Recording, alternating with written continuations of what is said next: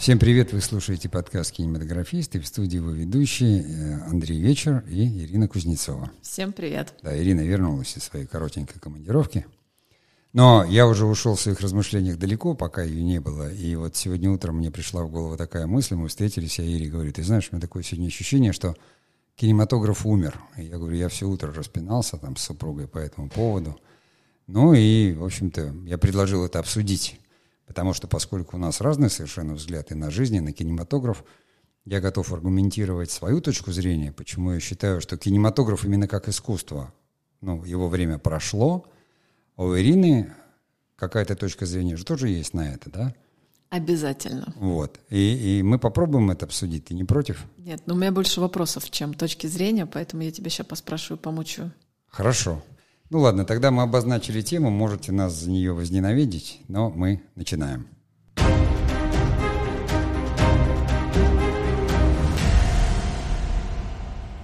Вообще, почему я об этом заговорил, да, еще началось, я просто... Возник разговор достаточно такой индустриально-производственный. Ну, то есть кинематограф же развивается, и я сам прекрасно понимаю, и целый сезон подкастов говорил об этом, его филогенезе и развитии. Но вот как киноискусство, то есть как носитель неких новых смыслов, то есть искусство же это что-то не только новое, да, а это такой способ познания мира. И все то, что остается, то, что мы называем искусством, это всегда нечто такое новое, что фиксируется и определяет там на целые поколения, да, какие-то нарративы, смыслы. И на это можно смотреть веками, как вот на, допустим, там средневековые, не знаю, там, церковь построили, собор Святого Петра, да, и архитекторы смотрят, равняются на это, и он до сих пор прекрасен. То есть большое. Вот кинематограф в двадцатом веке, когда кино было единственным носителем, то есть люди ходили в кинотеатр, кто-то может развлекаться, кто-то потому что там время убить, кто-то шел, чтобы посмотреть, вот как в Советском Союзе, ты нигде не мог увидеть э, другую жизнь. Там, допустим, ты шел в кино и видел «Три мушкетера», франко-итальянские. И где ты мог в шестидесятых годах вот увидеть костюмы, какие-то, как ходили мушкетеры. То есть, когда ты в книжке читаешь, а книжки тоже было, кстати, «Три мушкетера» не достать в Советском Союзе. И вот это кино, оно как бы просто создавало, расширяло твой мир невероятно. И это, я считаю, хоть и развлекательное, может быть, кино, но это тоже было как искусство. Оно открывало для тебя новый мир. А сейчас как бы кинопродукта стало столько и такое количество, что оно все увязло вот в этом сюжетном таком однообразии. Поскольку все сюжеты уже известны, то все остальное является только вот придумывают некий движок такой, что вот здесь вот это мы так повернем, а это так. Там ты читаешь аннотации и говоришь, а вот там, не знаю, у, у человека была бессонница, но в этой бессоннице обнаружил, что у него усилились гипнотические способности, и он стал через них влиять на работодателей. И вот, вот такая, но это как бы вообще... Это даже к сюжету ты не отнесешь, да? Это может быть то, что называют движком, но для меня это какая-то высосанная из пальца фигня, которая в моей жизни ничего не меняет, ничего меня не учит и ничего не решает. И мне все сложнее и сложнее находить фильмы, которые мне интересны. Пересматривать старые я уже не хочу, надоело, а в новом это все скучно. И с одной стороны это может быть проблема, ну, так называемая возрастная, потому что ты уже много видел, везде побывал, и тебе скучно, но жизнь-то меняется, она интересна. И, и люди живут, и много нового всего. И думаешь, а почему кинематограф не рассматривает эти вещи? Кто их тогда рассматривает? И ты понимаешь, что сейчас люди сами все рассматривают в соцсетях, сами снимают то, что хотят, говорят то, о чем для них важно. И жизнь там прям бьет ключом. А кинематограф какой-то стал вот напоминать мне, вот я говорю, что это произошло вместе с появлением со стриминговыми сервисами, когда киноизображение... достигли, то есть вот в этой оцифровке возможности передавать киноизображения, и все кинематографисты ринулись на стриминги, подумав, что вот кино уже теперь там, а не где вот блокбастеры прокатные.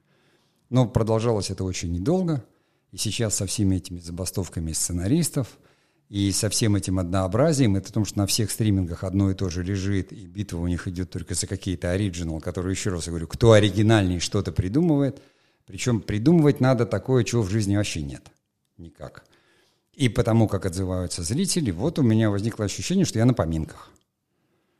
Но это не хорошо и не плохо. То есть кинематограф есть, и он останется и как классический, и будет все время что-то новое, как живопись.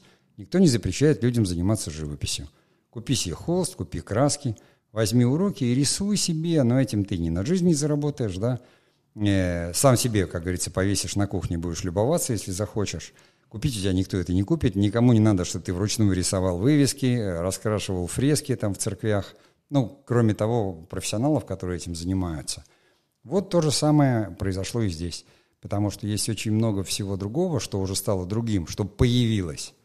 Но кинематограф как тот, которым мы его знали в двадцатом веке, «Властитель дум», и вот вся эта как бы середина во второй половины, в особенности там шестидесятых, наверное, до восьмидесятых, весь расцвет, появление твоего любимого Форреста Гампа, знаешь, когда это приходится вот таких историй. Ну смотри, можно, да, да тебе да, я конечно. Скажу? А, во-первых, мне кажется, что ты а, очень много назначаешь на кинемат- кинематограф, угу. а, то есть это такая, вообще это просто форма, это форма, одна из форм, передача видения смыслов, ценностей, я не знаю, историй, uh-huh. там, чего-то еще. И когда ты говоришь про кинематограф двадцатого века, то это был очень сложный процесс а, производственный, а, выбрав эту форму, то есть были газеты и а, кино. Uh-huh. И как а, форма, она была единственная. Поэтому людям, в принципе, было нечего делать. Они читали книги, газеты. Как... А потребность в новой информации, в новых впечатлениях, она у человека постоянная. Сейчас мы живем в две тысячи двадцать третьем году, и э, такое перенасыщение контента, что сейчас больше ценится навык — это фильтрация того, что тебе поступает на телефон, на какие каналы ты где подписан, ты выбираешь угу. между сериалами, то есть ты ценишь свое время, то качество. Скорее, в двадцатом веке э, э, фильмы должны были выходить настолько качественными, что, потому что это был такой one-shot, один выстрел. Там вот угу. делали эту сагу «Унесенный ветром», да, ее посмотрел там весь мир, потому что над этим много работали, много денег, и как бы были вот такие эпичные картины, монументальные, э, которые... долго делались. Долгий шлейф да, такой, долгий, да? Да, да, да. И вот они, как ты говоришь, были монументальными, потому что их смотрят поколения. Я вот с удовольствием бы, например, сейчас посмотрела бы еще раз «Унесенный ветром». Я вообще с удовольствием, мне нравится и книга, и, и этот фильм. Но, например, я не очень уверена, что мои дети бы посмотрели. Вот. То есть вот это совсем новое поколение. То есть это наследие все-таки на каком-то этапе... Может, они просто не посмотрели бы, что они пока еще до этих вещей, ну, не доросли? Не потому, что это какая-то... Жизненно. Ведь «Унесенные ветром» — это такая Знаешь, история нет, очень... Я тут немножко поспорю, потому что все-таки есть форма, да, вот с чего mm-hmm. я начала, да, и сейчас форма ТикТока — это mm-hmm. клиповое мышление, это очень э, быстрые, быстрая такая сменяемость картинки, в которой надо успеть передать еще и суть, а еще и ценности, а еще и нарратив. Ну, то есть задача стала гораздо сложнее, потому что, если мы вспомним там картины, в том числе «Унесенные ветром», там долгие планы природные. Да, у людей было время рассматривать, умели да, рассматривать. Сейчас люди, так называемо, грубо отваливаются. Они просто достают свой смартфон, залезают в ТикТок, ну или там в какие-то другие социальные сети или мессенджеры, и начинают просто отвечать там на то, что им более интересно. Я за собой это тоже замечаю, и угу. вообще как бы зрительское поведение, что сейчас борьба за удерживание внимания. Вот. Этим занимаются глобально платформы, в мире это там часами, днями, годами, Инстаграмы, ВК, все говорят про именно сколько человек времени проводят э, на платформе. То есть удерживание внимания — это самая э, такая серьезная метрика сейчас. Но вернемся угу. да, э, про кино. И поскольку это только, ну, мне кажется, одна из форм, а сейчас появилась огромная конкуренция. То есть и медиа, не только газеты, появились глянцевые журналы, которым можно другой тип бумаги, по-другому, другой экспириенс получить. Угу. Я не очень люблю англицизм, давай ты мне помогаешь. Но другой опыт. Другой опыт, ну, да. Да, эмоцию другую, другая, да. То есть одно дело, ты сидишь с газетой, другое дело, ты сидишь с глянцевым журналом, другое дело, ты сидишь на сайте какого-то там издания или гламурного. Или ты просто сидишь. Подкреплено. А, слушай, это, мне кажется... мало кто на это сейчас способен, просто сидеть. Но у нас есть не просто сидят люди, а сидят, и много лет сидят. Я это имел в виду, эту шутку, так скажем. А, ну, Про кажется... российскую чисто, которую понимают от тюрьмы, от сумы не зарекайся. Мне кажется, там они тоже с гаджетами сидят. Конечно, нет, гаджетов там нет, это запрещено, но у них есть, там есть но, и библиотеки, и все. А кто же звонит-то постоянно? Но это другое дело. Это другое дело. Мы это обсуждать не будем. Система юстиции у нас работает хорошо. Да. Конечно, да, мошенники все там звонят, и все они звонят прекрасно. Вот. И так вот, у кино появилась колоссальная конкуренция с другой формой а, за внимание. Ну? И? И? А... И кинематограф умер. Не выдержав это с э, тяжелым ну, просто, дыханием. Знаешь, вот кинематограф умер, стайр, а здесь появились так, спринтеры. Слово «умер», оно какое-то такое «умер», да? А, ну, чтобы а родиться вот, вновь. Король умер, да здравствует король. Да, но просто оно, он как бы он уходит в той форме, в которой он был в двадцатом веке. Потому что мы не пишем перьевыми ручками, хотя они прекрасные. Я пишу. Мне нравится писать именно ну, хорошо, перьевой ручкой. Ну хорошо, ты не пишешь чернильными перьевыми ручками, когда надо макать. Не надо мне нет, рассказывать. Когда макать, я видела, нет, не пишу. У тебя колпачок, который открывает, и у тебя тут клякс не было. Вот, ну то есть ты же не таскаешь с собой чернильницу, промокашку, я про это. Это просто, это же неплохая форма была письма. И, ну, она не очень удобная, но она как бы очень эстетичная, вот эти тонкость линий. Я просто... Ну, кто-то занимается да. каллиграфией. каллиграфией. Да, да, да. Я по образованию архитектор, и соотношение пропорции линии к линии, это, если ты это как бы чувствуешь и красиво этим управляешь, то это про такой эстетику ремесла э, на уровне ноль целых ноль одна миллиметра, когда ты вот угу. этим владеешь. И этому учат э, в институте. Это уже искусство. Да, это стало и, искусством и таким хобби. Слушай, ну вот это вот, когда у тебя взгляд отличает линию ноль ноль один от ноль ноль два, там ноль один ноль два. Это мастерство. Да, но можно похвалиться? Да. Отличаю. Да. Вот, и э, этот навык никому не нужен. Но, видишь... Но он, он же развивает тебя, почему никому не нужен? Слушай, все пишут на телефонах. Кому он нужен? Никому он не нужен, кроме себя самой и просто... Ну, для жизни, да, да, скажем так, да, что этим поэтому, ты не зарабатываешь да, на жизнь. Да, есть как бы вещи, вещи, которые уходят, да, они не хорошие, не плохие, но просто меняется, меняется мир, там, взгляд. То, что ты говоришь про то, что истории все... Ты как профдеформированный абсолютно человек из индустрии с колоссальным опытом, с огромным бэкграундом и с насмотренностью колоссальной. Конечно, я тебе, наверное, сочувствую, что ты смотришь кино, и ты видел как все. Как любому деформированному. Да, то есть ты видел все эти истории, ты видел всех этих, значит, драмы, там, драматургии. То есть для тебя довольно много, что очевидно. Я соглашусь, но... Со временем и с новыми проектами меняется сеттинг. Угу. То есть это единственное, что э, может быть новое, потому что... Например, сеттинг да, или смыслы? Сеттинг. И смыслы тоже. Слушай, ну смыслы новые же приходят. Смыслы многие довольно вечные, да, это сейчас более будет глубокая тема, мы все-таки про кинематограф говорим. Ну то есть... Э, ну, там, не знаю, добро побеждать зло, это же вечная угу. тема. Ну, а да. сеттинг, тогда были, там, не знаю, рыцари, тогда были, там, не знаю, рабы, там, ну, еще какие-то угу. фильмы приходят в голову, там, злодеи, там, один с ножом, другой ниндзя, Рэмбо, потом это становится сеттинг неактуальный. Угу. А, сейчас, там, не знаю, несколько лет назад ворвались, там, корейское кино, да, с сеттингом а, таким азиатским и с их такой некой визуальной спецификой.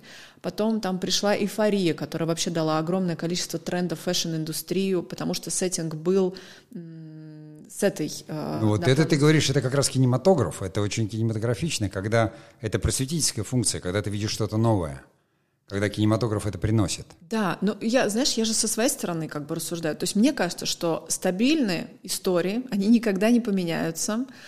Может быть, они по-разному разворачиваются про там, злодеев, смыслы, ценности. Ну, как бы вербализация ценностей, она разная, но они неизменны, скажем так. А про что ты говоришь, это другой вопрос. А сеттинг, куда ты это помещаешь, эту историю, или ты в какой жанр ее помещаешь, это еще э, возможность. Ты очень важную вещь сказал. Очень важную вещь, которая как раз подтверждает кинематографичность. Потому что когда-то я написал, что в детстве у меня не было возможности увидеть, там, какая она Индия, да. И глядя черно-белое кино, там господин четыреста двадцать еще с Раджем Капуром. Да, я понимал, я видел Индию. А сейчас я же могу в Индию посмотреть. Ты говоришь про сеттинг там и корейский, и я думаю. Ну а да, действительно, даже если я съезжу туда как турист, Я же не погружусь в жизнь. А кинематограф дает мне возможность погрузиться в мир человеческих эмоций, да? И у них немножко другая культура. И здесь я согласен с тобой. Слушай, ты уже спасла. Он уже ожил. Так, часть искусственного дыхания ты сделала. Кинематографу продолжай. Мне нравится. Вот, и поэтому приходит новое поколение. Я очень люблю молодежь, и мне очень нравится их взгляд на мир. Я его нисколько не отрицаю, а наоборот вдохновляюсь тем, как они это видят. И клиповое мышление, мне кажется, вот задача нас, там, более взрослых и скучных, но опытных и мудрых, вот это клиповое мышление, его не сделать бессмысленным и таким проходным, да, когда таймкиллер, а взять эту форму, наложить на смыслы, ценности, кинематографичность, соединить и дать вот этот новый визуал э, новому зрителю. Потому что там вырастут мои дети, э, ну, поколения же растут, они просто физически не могут выдерживать взглядом, потому что они недотренированы. Картины по три с половиной часа, там, не знаю, ну, какие-то там сложные... не сложные даже, а просто, честно говоря, скучные э, природы, съемку природы. Э, сейчас вообще ну, все да, подруга, поменялось. И мне кажется, что э, нужно вот от этой архаики э, уметь перестраиваться. Вот как э, ручка же гелевая, она же прекрасна, но и она тоже уже уходит, потому что мы все печатаем. А скоро мы и печатать не будем, потому что мы будем голосовыми наговаривать. Я уже встречаю людей в, по работе, которые э, голосом э, наговаривают в телефон э, сообщения. И как бы ничего, что там неправильные склонения, нет запятых. Ты хочешь донести информацию, ты ее доносишь. То есть цель достигнута. Но форма — это не письмо с э, печатью, понимаешь, э, ручкой, кляксой и там еще с чем-то. Это другая форма. Вот форма меняется. И мне кажется, что если у кинематографиста есть, во-первых, желание двигаться вперед, э, не закрываться от нового, а нанести... как бы свой, через свою мудрость, через свой опыт просеять новое видение форм и как бы это соединить, вот я это, может быть, называю сеттинг, я, может быть, неправильно называю, но визуально вот эту часть, но сказать, ребят, как бы и трехсекундный ТикТок, может быть, ролик в ТикТоке с драматургией, со смыслом и с чем-то важным. Вот это соединение... Мне кажется, это еще дает возможность то, что ты называешь кинематографу, продолжать жить. Просто форма немножечко меняется. Мне так кажется. Так, пульс вернулся. Да? Скажем, пульс вернулся, сделаем паузу и продолжим. Давай.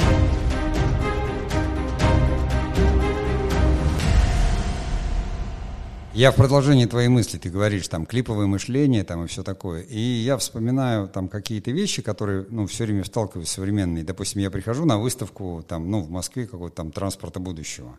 Ну, сейчас много таких, их мультимедийные они называются какие-то, и понимаю, что на меня идет воздействие. Вот если в кинематографе нас воздействует цвет, свет, звук, драма, то есть человек пришел, погрузился. Да? И дело там не в монтаже, в скорости мышления, там, в клипах, которые, допустим, конкурентно там, в том же ТикТоке, на ленте их много. Там дело же... Никто не смотрит один клип в ТикТоке. Люди смотрят ленту. И эти клипы, они складываются в кадрики, которые человек отбирает по теме что-то, он смотрит как будто длинное кино, состоящее из многих микрофильмов.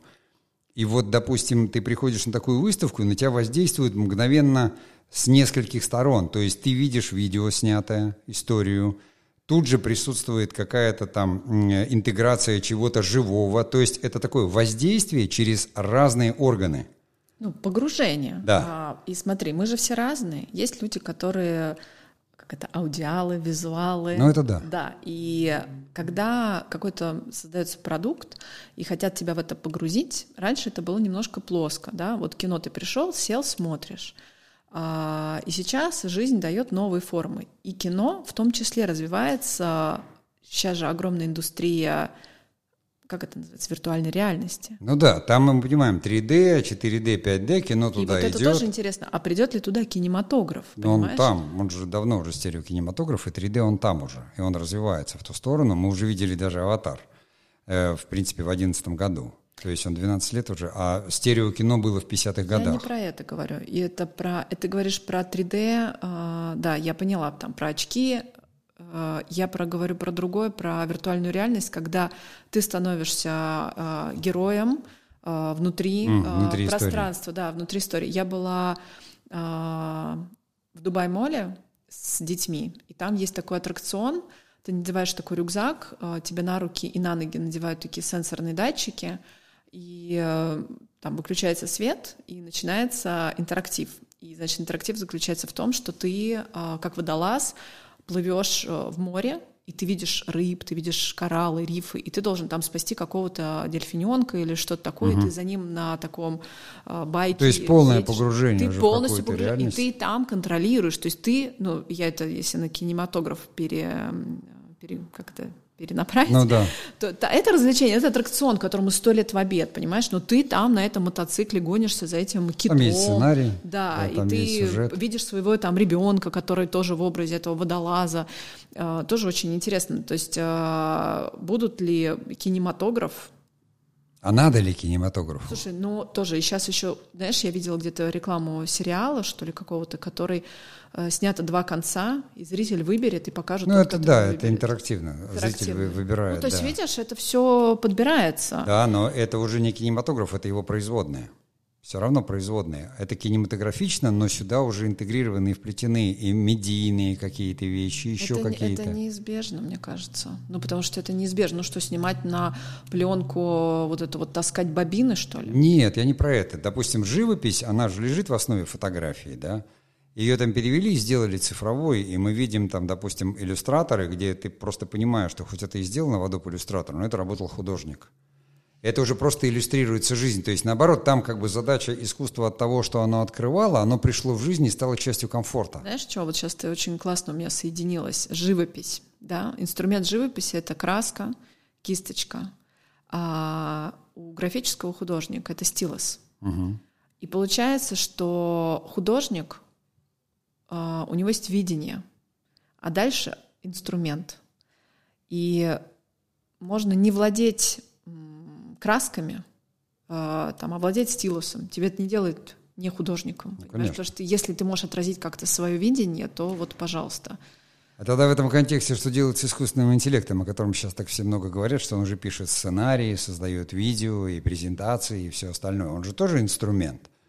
Да. С одной стороны, инструмент. Просто тогда индустрия просто будет быстрее. Если сейчас вот мы с тобой обсуждаем development, в самом лучшем случае там шесть месяцев написать сценарий, это вообще очень быстрая скорость, там т-т-т, если у всех ясная картина, то просто искусственный интеллект это сделает гораздо быстрее. Ну, то есть это вроде как мы сейчас говорим, что в принципе, если будет инкубатор, то дети будут рождаться через две недели, а не через девять месяцев. Достаточно скрестить, а потом вырастить. А все ли Слушай, процессы будут вот верны с точки вот зрения? С красками. Раньше же их добывали, растирали, пекли, там, не знаю, где их брали, там каких-то жуков терли. Сейчас это стилус. Это просто какие жуки. Ну, то же самое, наверное, произойдет с приходом искусственного интеллекта. Это очевидно, что заменится Хорошо. Очень много. Стилусы стали доступны да. всем. Да. И поэтому все могут делать. Но все ли художники от этого? Слушай, ну не все берут в руку стилус. То есть вот, например, у меня дома у ребенка у одного есть стилус, мы с мужем его не брали ни разу в руку. То есть вопрос потребности. Это же тоже всем по стилусу. Нет, ну кому надо, тот его возьмет. И дальше, мне кажется, тут такая проблематика человечества, а что ты хочешь на самом деле, да, когда все доступно, потому что в свободе это огромный груз и гораздо сложнее что-то создавать, потому что когда ты в ограничениях и в рамках, то у тебя вообще картина немножко яснее на самом деле, хоть многие страдают, особенно мое поколение, от несвободы на работе, но когда тебе говорят, вот тебе сколько хочешь денег и делай, что хочешь, я уверена, что девяносто девять процентов людей встанут в ступор, но только те люди, у которых... Я все время стою в ступоре. Ну, я всегда говорю, нет, что Андрей, у меня все нет, возможности. Нет, ты не должна так говорить, а что... Э, я, у тебя есть нет, видение. Имеется в виду, что да. если скажут, вот у тебя денег, делай там все, что хочешь, мне для этого деньги не нужны. Я скажу, можно я буду делать все, что я хочу, без денег? Мне так проще. Да, поэтому сейчас приходит время как раз, э, возможно, ну, в смысле, безграничных возможностей. Не надо тереть жуков, чтобы что-то нарисовать. Ты берешь стилус, айфон, айпад, там... И натыкаешься на то, что ты не знаешь, что рисовать. Да. Или вот. Ты нарисовал кружок, а дальше ты не знаешь, что с ним делать и как из него превратить... То есть камеры доступны, да. телефон в кармане, конечно. А люди не знают, про что снимать кино. Конечно, Значит, конечно. Мы во что упираемся? В человека, в кинематографиста. или в художника, в живописца? Ну, мы упираемся в талант и в видение. И нужно будет просто признать со временем, что таких людей немного на планете. Так, может быть, искусственный интеллект возник как ответ на отсутствие талантов? От того, что всего много, люди перестали развиваться, и тогда инженеры сказали, надо создать искусственный интеллект, потому что контент производить надо, пусть производит искусственный интеллект.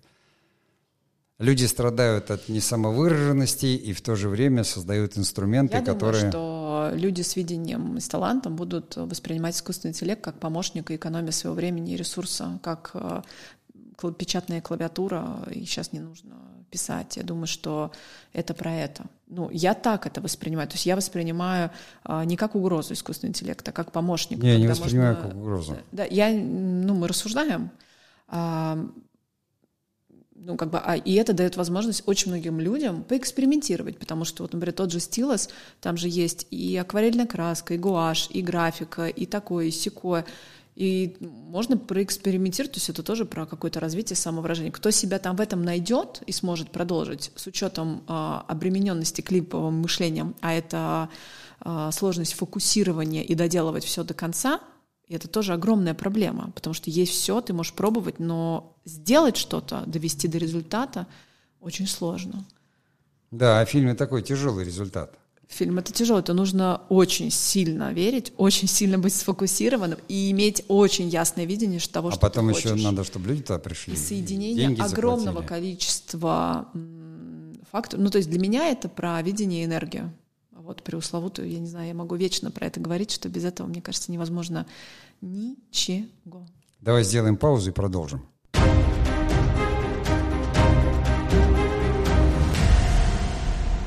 Вроде как получилось, что обсудили такую некую техническую сторону, и у меня возник образ такой, я думаю, ну это примерно как вот человека, который, знаешь, был хороший кавалерист, наездник или там э, кучер, знал все про лошадей, про телеги, и вот ему надо переучиваться на автомобиль, который тоже едет. То есть пассажиру все равно. Он говорит, я так быстрее доеду. Машина быстрее же едет. Нет проблем. Кучеру говорят, слушай, кормить не надо, лошадь не гадят, на дорогах убирать мешок, подвешивать не надо. Это садись. Он говорит, и как мне тут? Тут я понимал, как управлять, а тут я не понимаю. Может быть, тогда и такая проблема как бы существует. То есть придет поколение людей, которые научатся сразу водить машины, работать с искусственным интеллектом, с этим, с этим, будут делать прекрасный контент, а все то, что было, останется, как говорится. Есть сейчас архитекторы, которые могут построить собор Святого Павла? Наверное, есть. Так, мы пошли в такую тему. Знаешь, этот вопрос... Ну, это вопрос, ты, ты меня ты, все время ты, спрашиваешь, ты, ты, а почему, спрашиваешь... почему не снимут Форрест Гамп? Я Нет. говорю, потому что гении делали. Да, ты знаешь, ты меня спрашиваешь, просто я... по образованию архитектор, да. И когда строили э, собор Святого Павла, да. не было бумаги, линеек, э, был дефицит точно с циркулями, с но карандашами. Построили. Да, но построили. Как они это сделали? Я вообще, если честно, без понятия, сколько там ч- труда часов, и я архитектор, который получал образование на стыке, то есть я ремесл, ну, рем, обладаю ремеслом э, черчения э, э, рисведром. Но сейчас это как бы совершенно, конечно, не актуальный навык, только это в зоне, я не знаю, какой-то элитной эстетики.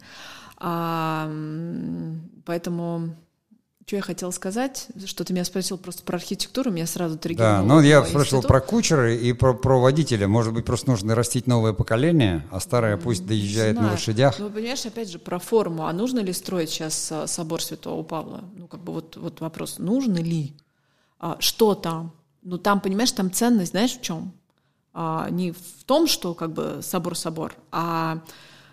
а... Сколько, знаю, все говорят о куполе. Вот, купол, все Микеланджело. Слушай, ну это соотношение... Пропорций? Пропорций. Это ритм архитектуры. Это такие тонкие вещи. То есть это эксклюзив которые, какой-то, да, некий эксклюзив. Да, но который, который сейчас тоже можно в новых формах реализовывать. Да. И он реализуется. В других стилях и да. реализовывать. Просто этот стиль не актуальный. Это опыт. И если накопленный. Сейчас, в две тысячи двадцать третьем году, построить АКО собор Святого Павла, это будет... ну, какой-то новодел, понимаешь? Угу. Это будет, ну, заведомо это будет такое, ну, такое себе. Значит, вот. Если сейчас снять Форрест Гамп, это будет новодел. Смотря что. То, что я вижу в Форрест Гампе, это, конечно, там ну, взята, взята история Америки определенных э, лет. Но то, как передают историю героя, про вот это некое... Даже человечность знаю, такую, человечность, душевность. Наивность, душевность, преодоление, как он трудности, да, что они его, он такой как бы хрупкий, но они его не ломают, да, то есть в итоге он оказывается очень стойким ко всем вот этим. Ну, у всех, наверное, свои интерпретации по поводу Форрест Гампа. Ну, э, нет, мне, мне наоборот кажется, что вот такие истории э, в новом сеттинге, в другом времени, с другой проблематикой очень актуальны. Вот мне так кажется. То есть я а это мне не кажется, сравниваю. Что при быстром, при развлечении человек пришел, устал, смотрит, и он читает. Это же то, о чем ты говоришь, это про долгое смотрение, это же сопереживание. Да. В него надо войти. А история про вампиров, которых там надо всех быстро там осиновым колом почикать, это уже история про что-то быстрое. Ты знаешь, это вкусовщина. Вот. Я тоже о вкусах не спорят. Я тут абсолютно соглашусь. Я а, вот прям... Архитектура у нас сегодня таким красной ниточкой. Знаешь, ну нельзя сказать, что какой-то интерьер плохой или хороший, если он и тот, и тот кому-то нравится, да? Ну, можно а, сказать, безвкусный. Ну, ну, ты не можешь так сказать. А если кому-то он вкусный, и кому-то это нравится, я могу, и золотые... поверь, я могу. Ну, это будет... Э, это будет субъективная да. оценка, но... Я вот, например, не соглашусь. Ты знаешь, у меня есть там знакомые, которые... Она мне говорит: Ир, я сделала ремонт, у меня просто шикарная квартира, просто вот невероятно. Я сделала без архитектора, просто я, когда шла к ней в гости, у меня были определенные ожидания, потому что она мне рассказывала, как это дорого, как она выбирала краску, как три года ей там что-то шпак... У меня были такие ожидания, Андрей. Ты знаешь, я когда пришла к ней в гости, это были оранжевые стены с белыми пенопластовыми такими, как это сказать... Ну, короче, ей нравилось. Декором. Да, и, ну, о вкусах не спорь. Она просто балдеет от своей квартиры. То есть ей кажется, это просто... Для меня это верх... Есть вот вкус, а есть плохой и хороший. Я, например, плохое кино от хорошего отличаю. А люди без насмотренности не отличают. Я говорю, да, его можно смотреть. Но люди же едят плохую еду. Они едят спокойно. Она да, говорит, она же нет. питательная, она горячая. Ну, мы не даем оценку. Мы не, нет, мы, я, я, я не сейчас не про оценку. Я интерьеру, говорю, да, да. Так же, как и фильму. Потому что это дело вкуса. Вот я вчера, значит, стою на кухне, у нас телевизор, и там три фильма. Видно, что то ли их смотрели, то ли их собираются смотреть, то ли они в процессе просмотра. Я говорю про своего любимого супруга Димуля, привет. И там, значит, «Ор вампира», крик из там подземелья могил, «Колом я тебя заколю, и ты не сдохнешь». Ну, я примерно, я говорю, Дим, а это... кто все смотрит. Ну, то есть для меня это кринж на уровне даже нейминга. А, ну, там, представь, какие там эти были, как это сказать, плакаты к этим фильмам. И Дима мне такой, я... Честный человек. Да. Честный. Молодец, Дим. Это, понимаешь, это вкусовщина. Ну, то есть если у человека сейчас... Это вкус, это не вкусовщина. Ну, как бы, у ну, него сейчас настроение посмотреть про каких-то адовых вампиров. Да, да. А, у кого-то это... Вот у меня кто-то вообще футбол смотрит, представляешь, футбол. Я вообще даже больше пятнадцать секунд смотреть его не могу. Димулечка, мой любимый, смотрит футбол с утра до вечера вот и говорит мне каждый раз, сегодня играет. И он мне так да. это говорит, как будто это последний раз кто-то играет. И вот это как раз вкусы. Это опять... не вкусовщина, и... это вкусы. Вкусовщина, когда тебе навязывают. Понимаешь? А вкусы, почему о них не спорят? Потому что у каждого свой вкус, и каждый смотрит то, что ему нравится. Вот. Да. Поэтому. И сейчас мы живем в такое удивительное время, да. когда а, можно реализовать. Везде добавлять майонез видение, и кетчуп. Вкус. Да, и кетчуп, Везде. майонез, а можно этим э, маслом льняным, понимаешь? То есть какой-то повар салат. Там он будет готовить, да. вкусы сочетать, химию, человек скажет, кетчупа мне побольше и майонеза добавьте, мне так вкуснее. Ну, Андрей пошел троллить, я так понимаю, вкусовщину, и я бы попросила, на самом деле, у всех вкусовщину разные. Всегда натроллить, вкусы нельзя, а вкусовщина – это когда человек навязывает, на мой взгляд, вот когда человек, у него вкус вот развит таким определенным образом, и он всем его навязывает, вот тогда это вкусовщина, то есть человек становится, он продвигает свой вкус, поэтому люди говорят, о вкусах не спорят. Да, то есть я мне может нравиться поспорю. Ну это. Что значит, как, кто тебе что может навязать? Вот я тебе сейчас скажу, ешь майонез с кетчупом. И что ты мне скажешь? Нет, это я тебе скажу. Но, допустим, родители нам навязывают свои вкусы в самом начале, какие-то. Это... В школе нам навязывали, где-то навязывали. Это, это невозможно, это социум, это ты так развиваешь, ты, это твой культура и контекст, в котором ты находишься. Вера, и ты когда не я смотрю определенный индусом, онлайн-кинотеатр, онлайн, ну... и мне буквально навязывают контент. И это вкусовщина. Почему тебя навязывают? Тебя, ты что, привязаны тебе перед глазами телевизор? Нет, я выключаюсь и перехожу куда-то. Но, ты, Но мы всегда отвечаем, выбираешь. Понимаешь? Когда ты куда-то приходишь и понимаешь, что это вот вкус там какой-то, который тебе навязан, и ты отказываешься и ищешь что-то другое. Когда у тебя выбора нет, ты понимаешь? Знаешь, я себя чувствую человеком, который выбирает. То есть у меня нет ощущения... То есть бывает, конечно, какой-то инфоповод, который... А я себя чувствую человеком, который уже выбрал. Выбрал и не меняет просто. Поэтому на меня вкусовщина тоже не действует. Но я никогда не навязываю свои вкусы, потому что мои вкусы совсем, допустим, не подходят моей супруге. Категорически. Вообще. То есть, понимаешь, у нее другие, а у меня такие. И это не пересекается, потому что нет вкусовщины. Я не навязываю то, что нравится ну, мне. Ну ладно, мне кажется, мы сейчас пошли как бы в слова, вот. Но в целом мы друг друга понимаем, о чем речь. Что да. О вкусах не спорят. Ну, как бы речь о том, это что если бы был один кинотеатр, и там шел всегда один фильм, который нравится, там, не знаю, Леониду Ильичу или кому-то ему нравится, и все смотрите, и всех водят насильно смотреть, то это вот как раз мы попадаем в эту ситуацию. А когда выбор велик, и Димуля может спокойно посмотреть «Рев вампира», понимаешь, а ты Форрест Гампа там на другом телевизоре, то все прекрасно, никто никого там не трогает, понимаешь? И кто-то может посмотреть, скажем, футбол, но в то же время я тут же параллельно могу посмотреть джазовый концерт какой-то, да, который есть, и он там спокойный совершенно. То есть доступ есть ко всему. И вот тот самый кинематограф, о котором мы говорим, о котором я говорю, кинематограф как вот носитель, вот этот единственный обладатель чего-то, вот он мертв, то есть смыслы остались, а кинематограф растворился и стал чем-то другим. Я про это говорил. Потому что ты находишь и видишь его как бы везде. Кинематографичность и в фотографии присутствует. И в рекламе я вижу, да.